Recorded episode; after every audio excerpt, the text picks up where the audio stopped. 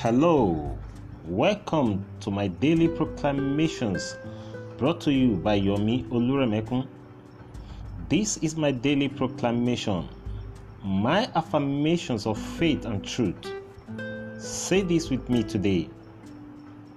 The Lord is at work in me,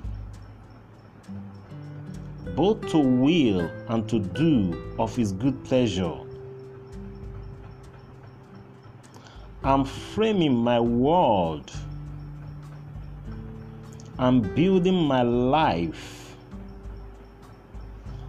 on the foundation of success,